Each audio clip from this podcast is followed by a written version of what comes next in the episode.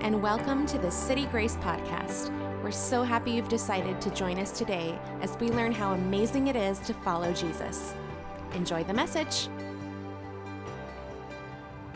I realized that as I studied the Bible and what it has to say about raising kids and, and bringing up children, I realized that there are a lot of things not said in the Bible about raising kids that I really, really wish were there in the Bible. Um, I, wish that the Bible told us that parents always get to be there for their kids.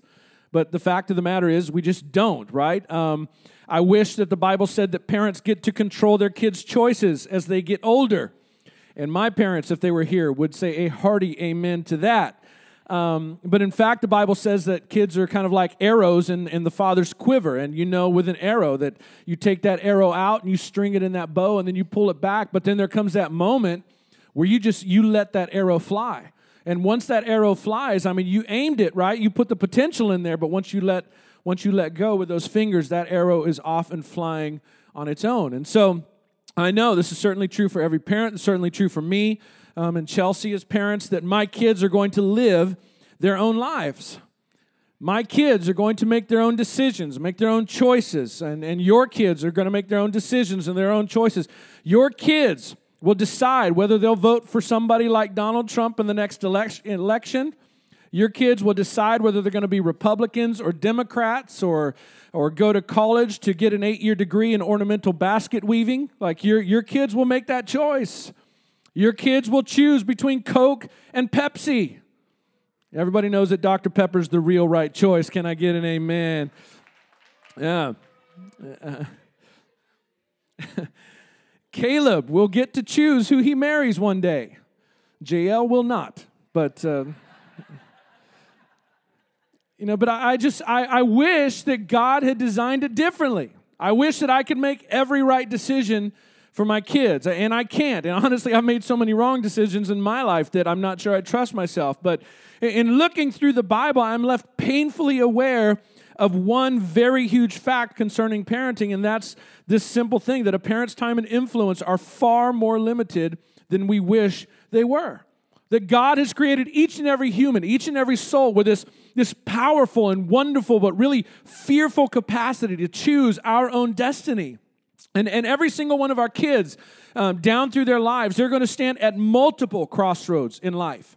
And at each one of those crossroads, crossroads, they, not, uh, not us, not we, they will make just, I mean, huge decisions that will greatly impact their future. And looking through the Bible, I want so badly to find some kind of magical formula to share with them, or better yet, just kind of control life for them. I wish I could guarantee that there will never be a hurt or disappointment in their life, but that's just not in there. It's just not to be found. I, I wish I could make life so that they never experience the pain of regret. And, and, and I just can't. You can't. We can't as parents. And, and we don't even want our kids, honestly, when they're younger, we don't even want our kids to get hurt riding their bikes, right? And when I was a kid, used to ride my bike, and, and nobody wore a helmet when we were riding our bikes. Nobody.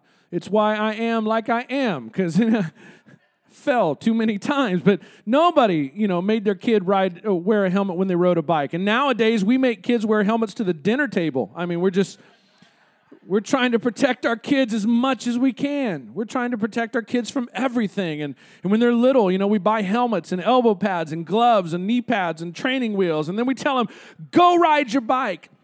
It's like they can't even walk to the bike. They're just like, you know, can't even bend their knees or elbows to get on the bike but we want to to kind of keep them from all of that pain keep them from all of those scrapes and bumps and bruises and all of that. The old philosophy was this is the parent the, the philosophy that my parents subscribed to was you need to toughen your kids up which is why one time when my brother fell off his skateboard and landed on his elbow and it was hurting him really bad and he couldn't really move it that much that night my dad took us to Scandia to the batting cages. Yeah, on purpose that night. He put Jason in that batting cage, gave him a bat, started the pitching machine, said, Swing that bat. And Jason said, I can't, I can't swing it. My dad said, Swing that bat. Jason said, I can't, I can't. My dad said, Swing that bat. And he called him, no, he didn't call him names. He didn't really. And then he finally pulled Jason out and just, you know, was trying to, you got to be tough, son. You got to push through the pain, son. And so it was a big surprise to all of us when Jason went to the doctor later on and found out he had fractured his elbow. But swing that bat. But that's the old way of doing things. Toughen those kids up, right? But I mean, you know, we we we want to nowadays, and, and not just nowadays, it, it's always that you just you want to keep your kids from being hurt. But I think you know, maybe my dad's generation was a little more aware, and maybe our generation could do or could gain a little something from this that, that we can't protect our kids from every hurt. We can't protect them from every pain, you know. We want to, and, and sure, the serious injuries we want to protect them from, but what's the spiritual equivalent of a bike helmet? What's the life equivalent of, elbow pads and knee pads? And there's no guarantee anywhere that your kids are going to get through life unscathed, not even in the Bible. The closest thing I can find in the Bible is to train up a child in the way they should go, and when they're old, they will not depart from it. But there's the beginning and there's the ending, but there's no guarantees for the middle. There's nothing there. And when they come back, it doesn't even say that it won't be a hurt that brings them back to God. So you can't keep your kids from hurt. You can't keep your kids from pain and disappointments. And so we feel so helpless sometimes. And I've got two teenagers now. I feel desperate at times. Like, God, why can't I control some things for them? God, how do I keep them from some dangers? And and and really, you know, there there there is no way to do that. And we see that all the way back from the very beginning when God, I mean, if you go back to the beginning of creation, the creation account, and, and what we call the book of Genesis, when God created man and woman and put them in the garden, we, we find out that we as humans are created with the powerful potential of choice. And God formed Adam out of the dust of the ground. And it's like you can almost hear his father's voice, you know, kind of like, here goes everything. And God breathed life into Adam. And I love the way the King James Version puts it, the Old English, it says, and man became a living soul. And every soul, every soul, every one of our souls has the capacity to choose good and evil. Your kids and my kids choose on their own good or evil. And so do the, the people that they will one day love and invite into their lives. Those people also choose on their own good and evil. Every single soul has that powerful potential of choice to choose good or evil. And so for parents, it's a lot like that day that I taught JL to ride a bike, or one of the days I was teaching her to ride a bike, where you're kind of holding on to the seat and, and pushing her down the street. And, and maybe, you know, she realized, or maybe you realize at first, but just at some point you realize that my hand's there, but I'm not pushing the bike anymore. I'm not keeping her upright anymore. She's riding on her own. And, and in life, it's, it's, it's the same way. You try and give your, your kids guidance, you try and teach them to do right, you try and, and help them out. But one day you realize that it's not you anymore, it's them. It's them. But there is something that we parents do pass on to our kids. There is a help that we can give our kids. And, and it's the closest thing that I can find to kind of, you know, maybe elbow pads and, and, and, a helmet, you know, in, in the Bible. But it's far, far from a guarantee. And it's something that I didn't realize till later in my life that, that my dad had given to me. I don't think he realized that he had given it to me, but, and maybe without hearing this message this morning, none of us really think about what we pass on to our kids. But I'm hoping for all of the parents and all of the families that are here this morning to dedicate your children. I, I, I hope that if you can feel the weight of this, the gravity of this thing that I'm about to share with you this morning that we give to our kids, that this will help us make the most out of every single moment that we have as parents. Maybe it will help us approach these 18 short years with a little more intentionality in, in what we say and what we do with our kids. And I'd just be over the moon if it, if it influences how we spend the time that we spend with our kids because it turns out that it may be that the greatest gift you could give your children is a godly conscience. The greatest gift that you could give your children is a godly conscience. Because one day, like that arrow, one day, like teaching them how to ride a bike, you are going to take your hand off the back of that. You are going to launch your child into their future. And the day that they realize that you are no longer holding on, the moment that they realize that the momentum and the balance of navigating life is completely under their own power and their own control within their hearts and within their minds will be the echoes of your voice.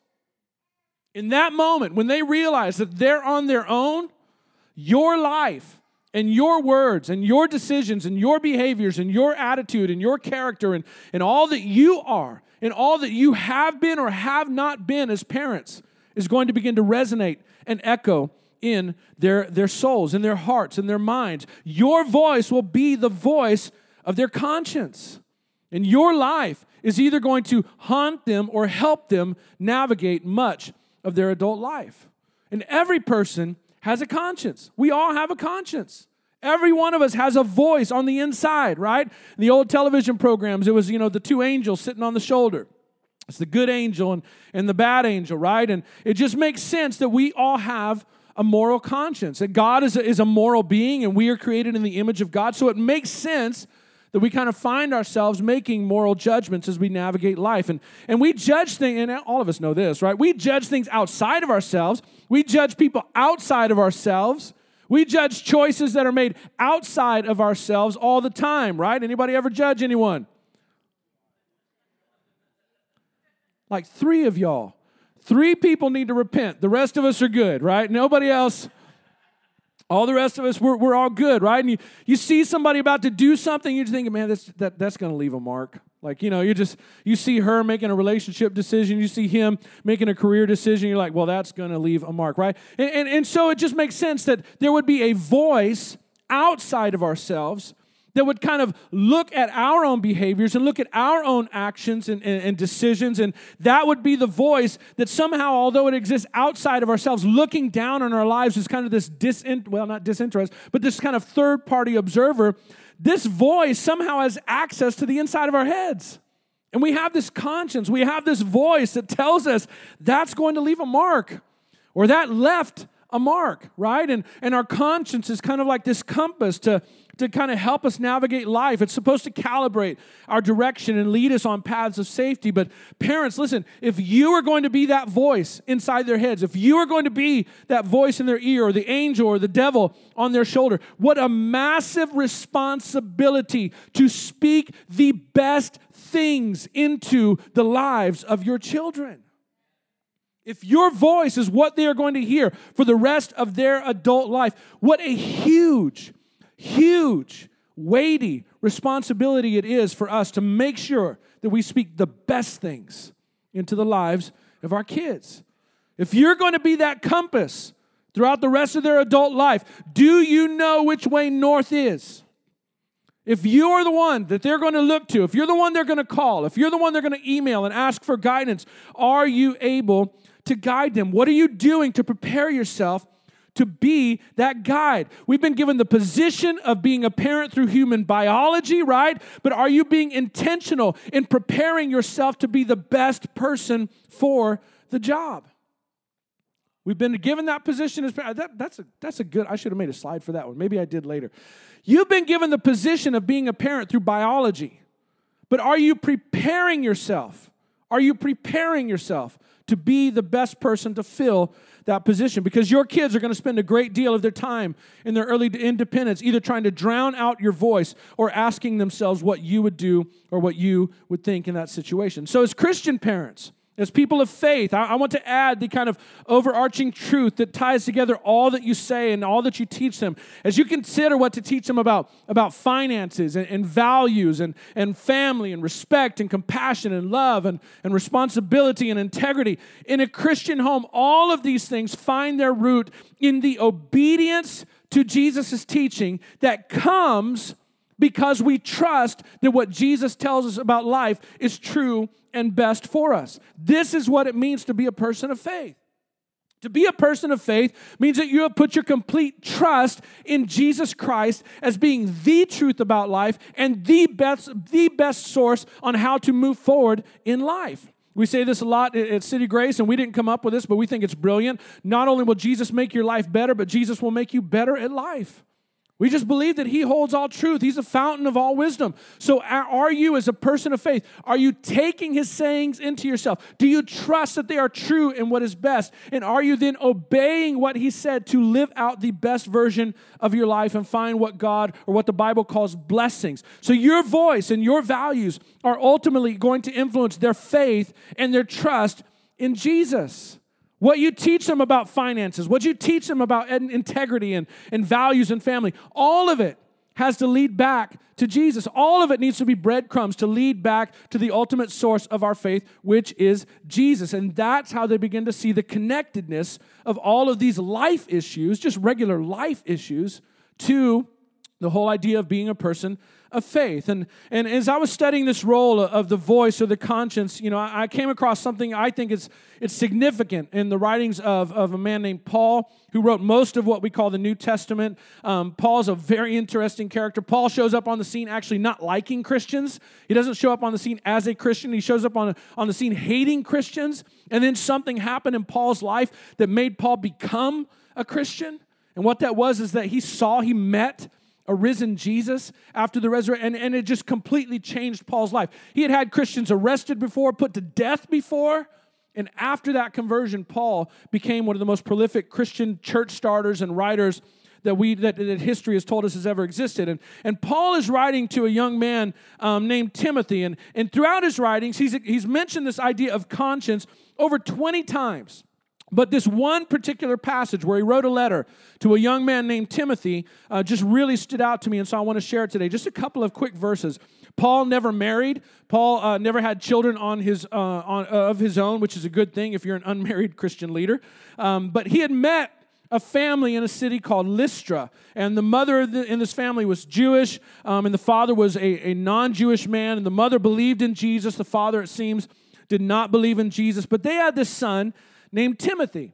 And Timothy had an incredible reputation among the other believers in his mom's church. And, and Paul saw Timothy's love for the fellow believers. Paul recruited Timothy for ministry, and, and Timothy just went all in. Timothy loved the people of faith around him. Timothy loved belonging to that family of faith. And so, Paul, seeing his attitude of servanthood in Timothy uh, and, and the love that just looked a lot like Jesus' love, Paul actually installed Timothy as the pastor of a church in a city called Ephesus. And, and under Timothy, history seems to tell us that that church could have grown as large as 80 to 100,000 believers. It was a huge, massive church. Um, John actually went there to, uh, we, uh, history we believe tells us that John went there to, to kind of retire and, and ended up writing his letters from there. John cared for Mary, the mother of Jesus. So it's possible that Mary had Timothy as her pastor there in Ephesus. But before all of that, during kind of the building phase and the growing years, Paul writes Timothy a couple of letters. And, and, and, God, through history and archaeology, has kind of preserved these letters for us. And it's found in your Bible as 1st and 2nd Timothy. But Paul says something so striking about conscience and faith and how they are linked and how they are tied together that I want to share it with us today, especially as we look ahead to being the godly conscience, the voice of godly conscience in the lives of our children. From the New Living Translation, Paul in 1 Timothy chapter 1 verse 18 says, "Timothy, my son, here are my instructions for you. Based on the prophetic words spoken about you earlier, may they help you fight well in the Lord's battle. So, first of all, Timothy, you're like a son to me. And as a pastor, you're going to be leading people to kind of battle with evil, battle with this dark thing inside themselves, evil in the world in general, evil in the world around them, evil in the world that will try and well up within them. But I want to give you some help so that you can be a help in their fight. Here's a little strategy. What Paul is telling him is, I want to be the voice in your head. And at first, he tells him something that just seems so elementary and so simple. Cling to your faith in Jesus Christ. Now, here's the thing about this word faith this word faith was not just mental, because a lot of times in Christian circles nowadays, we just think the word faith means like, well, do you mentally believe something? Do you mentally believe that Jesus Christ was the Son of God? But when the, the New Testament writers are talking about the idea of faith, they almost seem to talk more about what we would call trust. Anybody ever heard of a trust fall? Anybody ever been silly enough to try a trust fall? Come on, raise your hand high. That's right. There's a few silly people. I kind of shot myself in the foot with that one. Just like to stand there and you kind of like close your eyes and you put your arms right here. And they usually do this in corporate environments, right? Your fellow coworkers get behind you. They say, just close your eyes and just fall, right? You're supposed to just fall back and they're supposed to catch you. Anybody seen the video of the young girl is doing it? And they said, okay, just fall. And she falls forward. She has trust issues now. but but th- this is what they're talking about. Like just fall back into Jesus. Well, I'm not sure how to navigate this circumstance. I'm not sure what to do in this situation or with this relationship. Well, just have faith in Christ. Believe in Jesus Christ. Trust in what he has to say. And Paul is telling Timothy, look, first thing, cling to your faith. Wrap both arms around it. Hold on tight. Trust Him for forgiveness and salvation and wisdom and hope. Yes, all of those things. But more than that, in every facet of life, cling, cling to your faith in Jesus Christ. And Paul's telling Timothy there were some things spoken over you, some destiny and some purpose attached to your existence. Hold on to those things. And parents, like Paul, this is the first order of importance for us as parents. We need to give our children handles for their faith. You need to make it easy for your kids to hold on to their faith, which means, just like Paul had done with Timothy in verse 18, you need to speak purpose into your children. You need to speak a why into their existence. Hello. You need to tell them, hey, listen, baby, you may have been mommy and daddy's little accident, but you were not God's. God never made anybody by accident. God has not spoken a oops over anyone or anything. Your life has meaning. Your days Your days, your makeup, your character, your nature, your experience, your pain, your joys, your highs, your lows, everything about you, God has specifically designed for a specific purpose. You have meaning, you have worth, and you have value. And another thing, parents, you need to share your testimony. You need to tell your kids why you belong to a church family. Now, if there's some rough patches to your history, I'd advise saving those for the later years. Like, don't want to scare your kids with who you used to be, you know? Don't let them think you're the monster under the bed. No, no. But you need to tell them why you belong to a church family. And maybe you need to figure that out for yourself. You need to tell them why you pray. You need to tell them why you read the Bible, which assumes that you belong to a church family, you pray, and you value the Bible. Hello, this is what we need to do as Christian parents. We have been given this responsibility through biology. I knew I made a slide for this. So prepare yourself for it through spirituality. You've been given this position. You have this responsibility. Discuss faith with your children, which means that you must plan to discuss faith with your children. Can I hear a good amen in the room? Don't just assume that because you go to church, your kids are going to go to church. Don't just, uh, you don't assume they're going to learn algebra. No, you send them to school for that, right? You teach them your, or at least show them YouTube. You know, show them how to work YouTube. Once they get out of that third grade math, it's like, YouTube, help me, please. You know? No, you have a plan. There is a structure in place. The same thing has to happen for your kids' faith. You have to be intentional about what you give your kids to think and believe. This church knows, I, have been so weighted down by this over the last few years. I feel this is part of who God has called me to be and what God has called me to be, just because in our society there's been this attack of so-called intellect and reason and this, this false battle between science and faith as if the two can't coexist. It's just not true. And, and it's, it's, it's just striking and saddening and, and, and heavy to me. That they, I mean, they're doing studies on the next generation of Christians coming up, and so many of the, the next generation of Christians coming up don't even embrace a biblical worldview. And too often, we just assume that our kids are going to end up okay because we somehow think that we are okay enough. And then we send them to an environment where they spend 40 hours a week in the presence of people who teach them that there is no God we send them to youth night for one hour each week, and then we think that everything's going to be okay. That's not the way it works. You can't do that. You need to give your kids handle for their faith. We have to give them something to cling to. I, am I'm, I'm, I'm weighted down. You know, you're reading the Old Testament about Israel, and Israel was just in this, the, the nation of Israel as a people were just in this constant cycle of being good with God, being bad with God, being good with God, bad with And it seems like every single time that they would drift into that bad, you know, cycle there, what would it would start out with this, this phrase that's over and over again, you know, kind of mentioned in the Old Testament, that there arose a generation who knew not the Lord. And we think, wow, that, that's a horrible generation. Those are some terrible people, you know, but who raised those people? Who are the parents, the fathers, and the mothers of that generation? Hello, Christian parents. If you don't give your kids a handle on their faith, who will? And can I say this? It is not your youth leader's job it is not the Sunday school teacher, the kids' experience job to give your kids a handle on their faith. That's your job. You've been given a responsibility through biology, so prepare yourself for it through your spirituality. You have to give your kids a handle on their faith.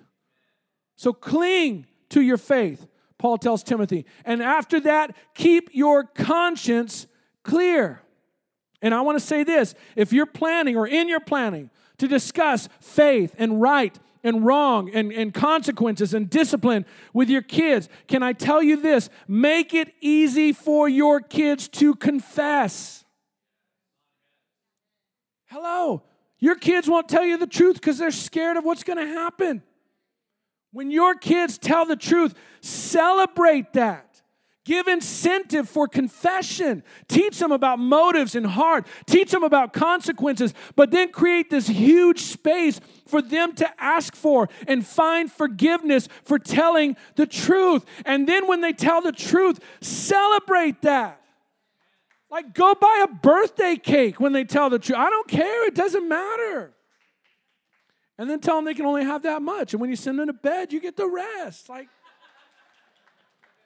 it's a win-win situation. That's a win-win-win-win-win situation. Like just depends on how big the cake is, right? When your kids come clean, praise them, reward them, throw a party. You want to teach your kids to seek restoration. You want to teach your kids to seek reconciliation. So celebrate it. It should be a mirror, it should be a little metaphor of their eventual conversion experience that yes, you are a sinner. One day you're going to realize it on your own. But when you come to God, there is a celebration in heaven over the sinners that repent. So seek out restoration, seek forgiveness, seek reconciliation.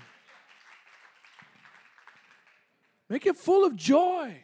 Make getting rid of guilt like the greatest experience in their young lives. Model that for them, and they will experience it as they grow up into adulthood and, and, and, and just being brought into peace with the Heavenly Father, with our Heavenly Father. It's the greatest, it's one of the greatest experiences of our life. Anybody know what I'm talking about? That day when you came to the front, or maybe it was in your car, your home, or a closet, or whatever, but that day when just, you know, for some reason, like faith clicked like, you know, you, you, you kind of believed, you went to church, you did it, but just one day, like, mm, God, I need to come to you. I need to tell you about some things because I want different. I want something different than what I've had. And I've heard that you forgive, and I've heard that you give new beginnings. Do you remember that day when you prayed and you felt God take the weight of your sin off of you? Do you remember what it felt like to ask for forgiveness? And it was, you'd asked for forgiveness before, but then there was that one time you asked for forgiveness, and it was like you felt it lift off of you. It's the greatest feeling in the world to know that your past has been erased, to know that there is a new beginning between you and the Father. So model that for them. Cultivate that in your kids. Model conversion with your children. Teach them to want it and not to run from it. Teach your sons and your daughters to keep their conscience clear and clean because that voice inside them is a gift from God. Our conscience is like the nerve endings in our fingertips. And when you touch a hot stove or you, you know, you, you, your nerve endings scream out to your brain to jerk your hand back, you want that conscience functioning in their lives. It teaches us to be human as God created us to be human. It teaches us to live in, in harmony and, and in peace with the other humans around us. Conscience is the gift that drives us toward reconciliation with God and with the other people in our lives. So, parents, be intentional about nurturing your children's conscience. Make a plan about it, make a plan for it. How are you going to confront wrongs? You need to talk this out as parents. How are you going to handle disobedience? How are you going to handle consequences? How are you going to encourage them to confess and live with a clean conscience? And Paul goes on in talking to Timothy and he says, For some people, you keep your conscience clear because some people have deliberately violated their consciences. In other words, your conscience is telling you, you need to make this right. And you get to the point where you don't want to make it right anymore.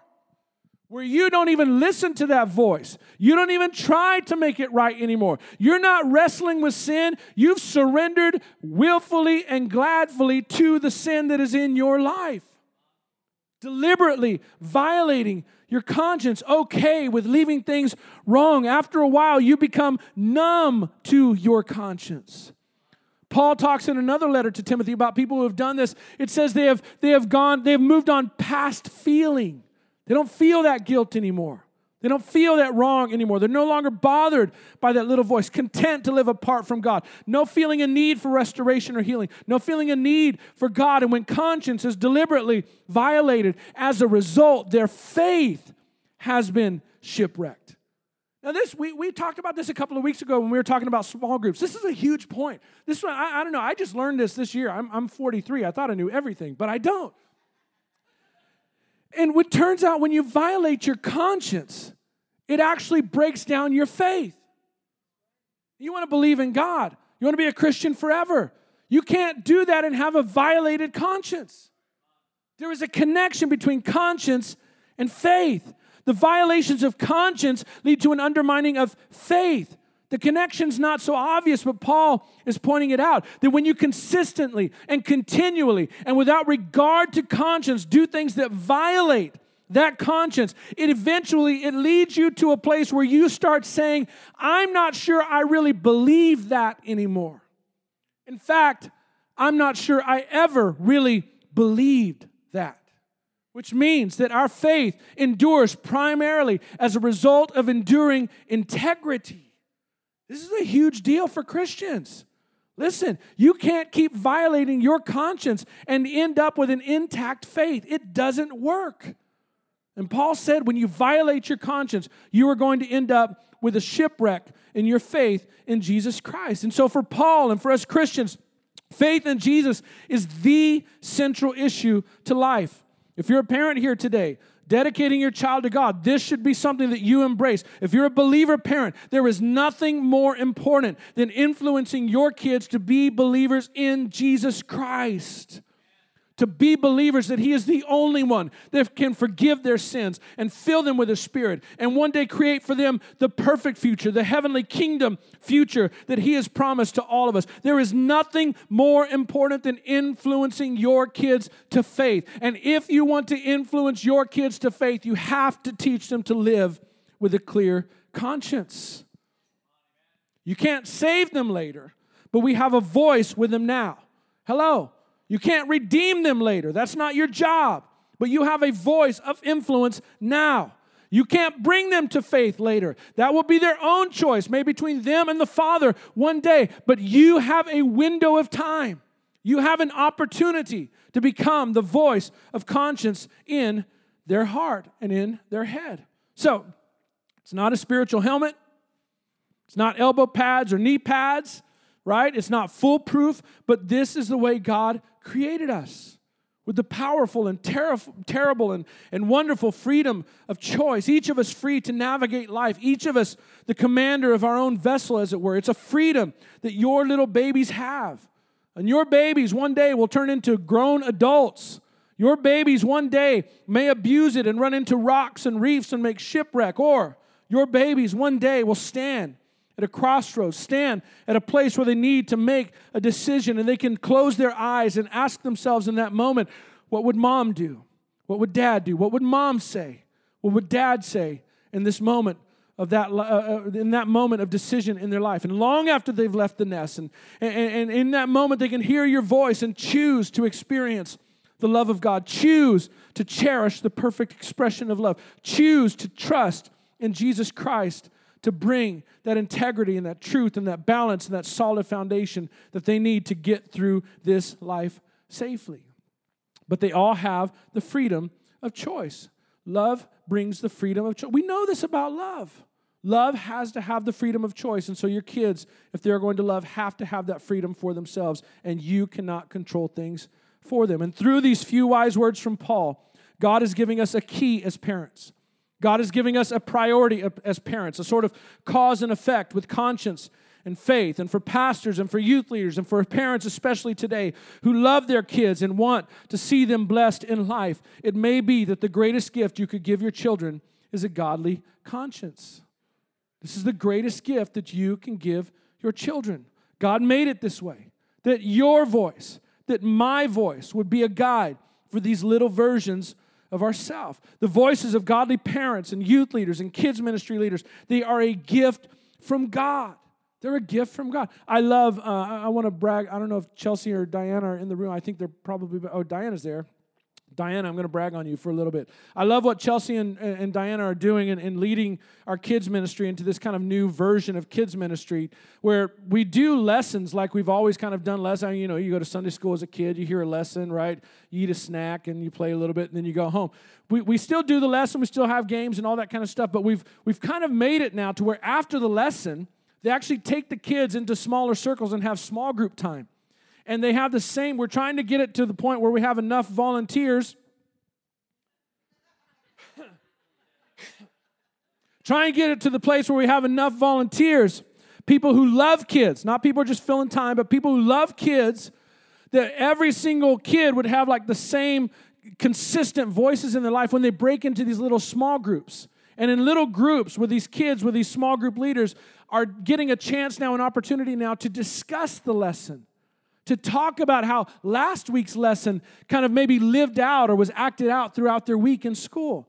To where these small group leaders would get to know not just the kids' names, but the kids' friends' names and what they're facing and who teased them and if they're being bullied and these kinds of things. So that the lessons that we teach, the Word of God that we teach in those lessons, like we've always done, are now getting talked through with the kids in these small group circles so the kids can learn how to apply it deeper and better into their life. I, I, love that. I love what's going on. We don't just want to throw info at these kids, we want to make sure that we are a voice in your child's heart, in your child's life. We want to help you. We want to be a partner with you. And so we're always recruiting small group leaders um, in this new version of, of our kids' ministry and our youth ministry. We just love what's going on. And so if that's something that interests you, I didn't have that in my notes, but man, volunteer for that. But you got to love kids. If you hate kids, then work security or something else. We'll just, you know.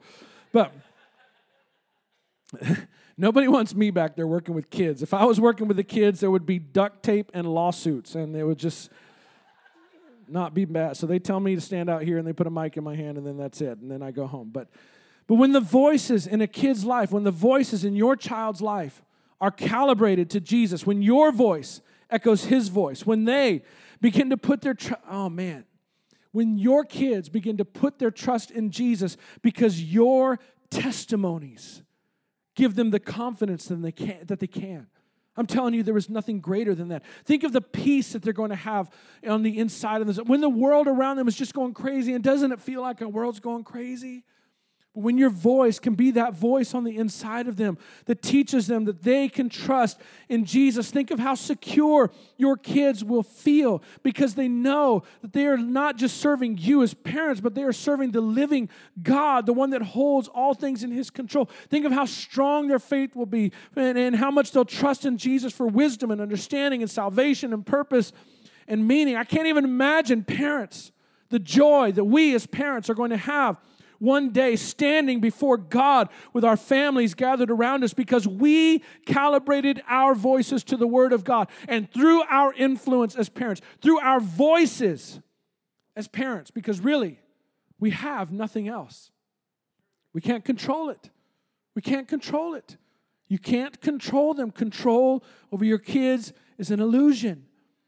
But imagine that day knowing that we stand before God. And because we calibrated our voice to the Word of God, through our influence and through our voice, we played that vital role in navigating our kids, or helping our kids rather navigate the twists and turns of life to stand before Him in peace one day. Nothing's guaranteed.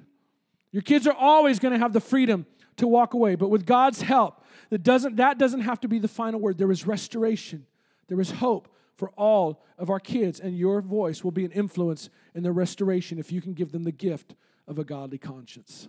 Amen. musicians, if you can come on up this morning.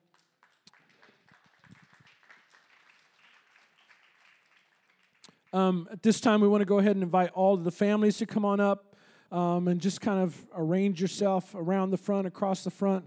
Jessica and Zach with Imberly and, and, and Grandma and Grandpa, if y'all would like to be here. Um, uh, Rochelle and, and Neo, if you'd like to come on up.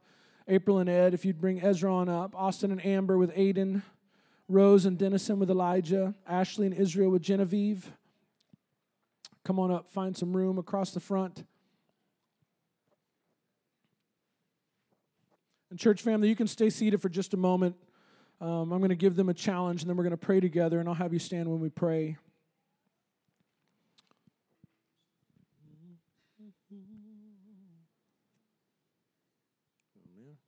Five strips. Say it again. Jesus, I need you If those elders of the church that I had talked to earlier, if you could come and join these families as well Je- Jason with Jessica and Zach, Brother James with Rochelle and Neo, Scott, if you could come up with April and Ed, Calvin, if you could be with Austin and Amber. Um, I'll be with Rose and Dennison this morning, and um, Francisco and Dahlia, if you can come with Ashley and Israel today. But as they're coming, I want to challenge, first of all, our church family. That with these families and these children that you see here and see in our church and see in our kids' ministry down through the years, I want to challenge you, City Grace family, that you love them like they're your own kids, that you care for them, that you welcome them into your homes, that you support your youth group, you support the kids' ministry, you support small groups. We are a church of disciple makers. Hello. And that starts with relationships starts in our homes, starts with reaching out and sharing meals and sharing time together. But I want to challenge also grandparents and aunts and uncles that are here today, cousins that are here, that you grandparents and family and aunts and uncles and cousins and everybody else, that you love these babies and that you pray for these babies every day. Hello. That was kind of a weak amen from everybody around the front. How about once a week? We go once a week? Okay, okay, we got more amens on once a week. Like every day? Like but also that you would pray for yourself. Hello. That you would pray for yourself, that you would be a voice that would lead to wisdom and to Jesus and not a voice that would distract or confuse in their lives. That you would support these parents in discipline and in celebration. That you would fill these lives with so much love and light that hate and darkness can't even get close to them. I challenge these families that are here this morning. Parents, I challenge you this morning to make faith in Jesus Christ the most important thing in your lives. To make faith in Jesus Christ, trust in Jesus Christ, the most important thing in your homes. Parents, if you don't set that priority, nobody else is going to. You can't just assume that it's going to happen. It will not happen on its own. They will not drift into a relationship with God. You have to be intentional about this. Teach them why they should love Jesus. And if you're not sure yourself, I challenge you to equip yourself, to train yourself, to learn about faith and about living in relationship with God in a way that you can explain to your children. Put handles on your kids' faith. Help them cling to their faith in Jesus. Be an example to them in love and devotion. Be an example to them in prayer. Your youth group leaders, your kids' ministry leaders are here to partner with you, but they cannot do what God has called you to do. It is your job to teach your kids to pray and to read their Bibles. Your children should not learn to pray at church, but at home. So I challenge you again. And if you're not sure how to, listen, just come to me, talk to me, talk to your youth leader, talk to your kids' ministry leader. We have incredible resources for them, and I'd love to see all of us take advantage of that. Um, but teach these children obedience and respect. Bring them often into the presence of God in worship. And, you know, that's something that we do here at City Grace that I'm so proud of and I'm struggling with as we grow. You know, we have it now to where everybody's together for worship, and then we have that awkward pause in the middle of service where the kids go out and there's on, you know, and I get asked sometimes, like, Jared, wouldn't it just be easier to send the kids off first? It would. But I don't know. There's just something about worshiping with our kids. I, I, I like that. So I don't know. We'll see. Oh well. Some hold on, note for me to think about later. But but bring your kids often into the presence of God. Bring your kids often into a space of worship. Let them see you with your hands raised. Let them see you with your eyes closed. Let them see you clap and sing and be happy. Be happy in the presence of Jesus. Church should be the happiest, happiest day of the week. Hello, Sunday should be the happiest day of the week in your home. Now that's really a chore, right?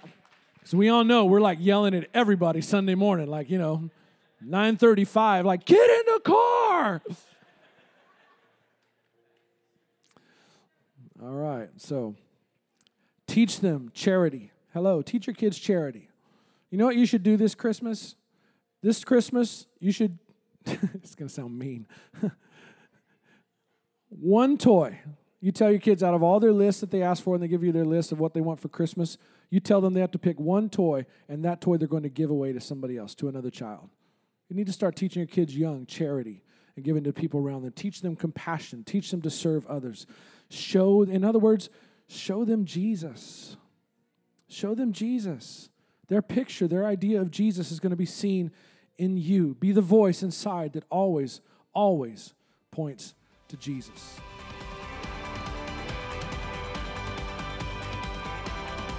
For more information about City Grace, you can find us online at citygrace.church. We'll see you next week.